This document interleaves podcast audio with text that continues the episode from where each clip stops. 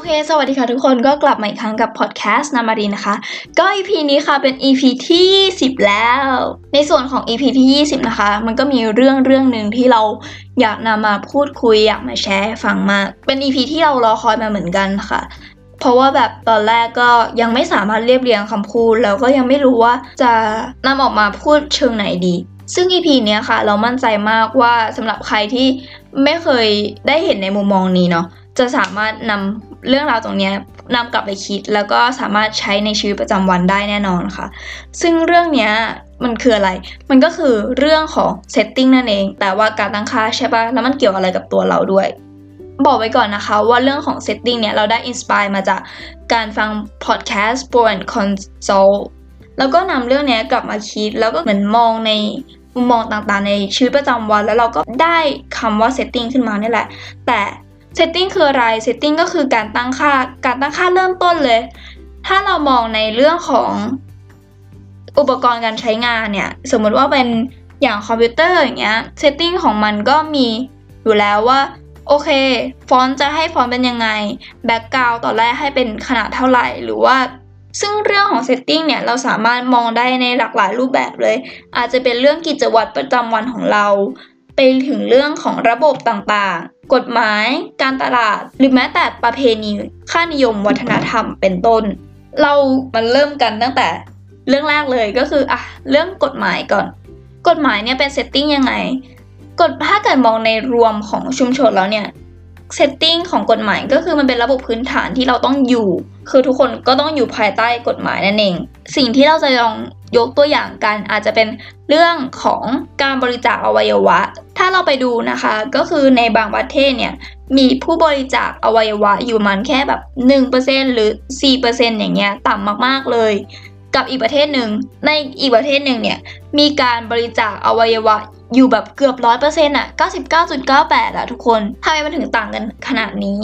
ซึ่งมันก็อาจจะเป็นการที่เขาใช้ setting เข้ามาช่วยด้วยนั่นเอง กฎหมายของประเทศแรกเนี่ยเขาบอกว่า ถ้าคุณอยากจะบริจาคอวัยวะ คุณก็ต้องลงชื่อเข้ามา แต่ในอีกประเทศหนึ่งที่มีคนบริจาคอวัยวะมากกว่า 100%เนี่ย เป็นเพราะว่ากฎหมายบอกไว้ว่า ทุกคนอะต้องบริจาคอวัยวะ แต่ถ้าสมมติว่าใครไม่อยากก็คือให้ไปลงชื่อออกเก็ตไหม ด้วยความต่างกันของ setting นะคะ มันก็เลยทำให้มีอัตราในการบริจาคที่ต่างกันด้วย ซึ่งสิ่งตรงนี้มันสามารถแสดงออกถึงการตัดสินใจของคน ว่าส่วนใหญ่แล้วเนี่ยเขาจะเลือกสิ่งที่ง่ายที่สุดนั่นเองอ่าพอตอนนี้เราเริ่มเข้าใจในเรื่องของความเป็น setting เนาะเราสามารถมองได้ในหลากหลายแบบมากขึ้น ในเรื่องของการตลาดค่ะ เราก็อาจจะนำ setting เข้ามาใช้ด้วยอย่างเช่น การสมัครสมาชิก หรือว่า การที่เราต้องเอาบัญชีบัตรของเราเนี่ยไปผูกไว้กับสินค้าตัวหนึ่งเป็นต้น แล้วมันก็แบบทำให้เราต้องจ่ายทุกเดือนอะไรอย่างนี้นั่นเอง ถ้าเกิดมองในเรื่องของประเพณีค่านิยมอะ่ะเราสามารถเห็นได้ชัดมากเลย ประเทศของเรานะคะ ประเทศไทย setting ของเราก็คือเท้าของเราเนี่ยเป็นของต่ำหัวเป็นของสูง ฉะนั้นการที่เราจะใช้เท้าไปหยิบสิ่งของหรือใช้เท้าในการทำอะไรชี้หน้าคนเนี่ยเป็นเรื่องที่ ไม่ถูกออกมากเลย กลับกันในประเทศตะวันตกเนี่ยเขาไม่ได้มีเซตติ้งในเรื่องของตรงนี้เขารู้สึกว่าจะเป็นหัวหรือเท้าทุกอย่างมันก็คือเท่ากัน หรืออันนี้เป็นความคิดของเรานะเราสึกว่าหนังส่วนใหญ่แล้วอะที่มันจะน่าสนใจ นอกจากพล็อตเรื่องแล้วคือ setting ของเรื่อง สมมติว่า setting ของเขาคือโลกคู่ขนานอย่างเงี้ยแล้วเขาสร้าง setting ใหม่ อย่างหนังที่เรากำลังดูอยู่ค่ะเป็นซีรีส์ให้ประเทศเกาหลี ในโลกคู่ขนานเนี่ยมีกษัตริย์ มันก็เริ่มน่าสนใจแล้วว่า เอ้ยมันเกิดอะไรขึ้น หนังเกาหลีอีกเรื่องหนึ่งก็คือเขาให้เหมือนเป็นโลกการ์ตูนแล้วคือในโลกเนี้ยนางเอกเริ่มรู้ตัวแล้วว่าตัวเองอยู่ในโลกการ์ตูน เอ้ยมันเริ่มน่าสนใจขึ้น พอนึกภาพออกไหมคะแล้วอีกอย่างหนึ่งก็คือ แล้วใครเป็นคนสร้าง setting ล่ะถ้าเป็นเรื่องของการตลาดก็คงจะเป็นผู้ผลิตเจ้าของกิจการ เรื่องกฎหมายก็คงจะเป็นรัฐบาล ประเพณีค่านิยมอย่างเงี้ย ก็เป็นเรื่องของคนในชุมชน อาจจะมีอิทธิพลจาก อืม แต่ในทางกลับกันนะคะสิ่งที่เรากำลังจะพูดต่อไปนี้ก็คือ จริง ๆ แล้วข้อได้เปรียบของการเป็นผู้สร้าง setting เนี่ย ก็คือเขาสามารถใส่ผลประโยชน์ของตัวเขาได้มันกลายเป็น setting คนอื่นก็เลยไม่ได้รู้ถึงตรงนั้น แล้วก็ดำเนิน setting ไปอย่างนั้นไปเรื่อย ๆ การที่เราพูดมาอย่างนี้ค่ะ มันอาจจะเริ่มมองแล้วว่าเฮ้ย setting เป็นสิ่งที่ไม่ดีหรือเปล่า ไม่ใช่อย่างนั้นนะคะ setting เนี่ยมันหลาย ๆ ครั้งก็สร้างขึ้นมาเพื่อช่วยแก้ปัญหา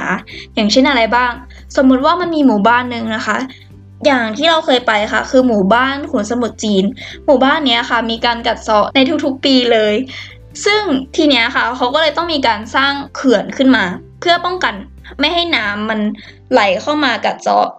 แต่สมมุติว่าอยู่ดีๆ น้ำทะเลมันไม่กัดเซาะแล้วอะตอนเนี้ยเขื่อนที่มันอยู่ข้างหน้ามันอาจจะกลายเป็นสิ่งที่สร้างความลำบากให้แก่ชาวประมงไปก็ได้ และเขื่อนตัวเนี้ยค่ะ มันก็คือเซตติ้งนั่นเอง สิ่งที่เรากำลังจะพูดเลยก็คือ setting อะค่ะ มันอาจจะถูกสร้างขึ้นมาในยุคสมัยยุคสมัยหนึ่ง แต่เมื่อเวลาเปลี่ยนแปลงไป setting ตัวนี้มันก็อาจจะไม่ได้ถูกเปลี่ยนแปลงตามไปด้วย มันอาจจะกลายเป็นปัญหาหรืออะไรที่ทำให้เราติดแหง็กไปก็ได้ อย่างเช่น มาพูดในเรื่องของในระบบของโรงเรียนเนี่ยมันก็จะมี setting ของมันก็คือโอเค ไปถึงโรงเรียนปุ๊บ เราก็ต้องไปเข้าแถวตอนเช้า สวดมนต์แล้วก็ขึ้นชั้นเรียนไปเรียน แต่ถ้าเกิดสมมติว่าอย่าง PM 2.5 เนี่ยมันเข้ามา และถ้าเกิดพื้นที่ในตรงนั้นเนี่ยมันเป็นพื้นที่ที่ค่อนข้างรุนแรง ทางโรงเรียนก็อาจจะ ต้องปรับเปลี่ยน setting ใหม่ อาจจะให้นักเรียนเนี่ยขึ้นไปเคารพชาติบนอาคารแทนเป็นต้น แต่ถ้าเกิดสมมติว่าทางโรงเรียนไม่ได้ทำตามอย่างนั้น ยังคงใช้ setting เก่าต่อไป ปัญหาที่จะเกิดขึ้นก็อาจจะเกิดมาจากอย่างเช่นสุขภาพของนักเรียนของคุณครู ฉะนั้นสิ่งที่เราขอฝากไว้ก็คือ ให้ไปดูกันเนาะว่าในชีวิตประจำวันของเราเนี่ยมันมี setting อะไรบ้าง แล้วทีเนี้ยค่ะพอเราเห็นว่ามันมี setting ไหนที่มันไม่ได้จำเป็นอะ เราก็ดึงมันออกมาไม่ต้องไปใช้มันก็ได้ แล้วเราก็จะได้เห็นโอกาสมากขึ้นในการเลือกของเรานั่นเอง ฉะนั้นวันนี้พอดแคสต์น้ามารินก็ขอฝากไว้แค่นี้นะคะ แล้วก็ขอบคุณมากเลยนะคะที่ติดตาม ขอบคุณค่ะ สวัสดีค่ะ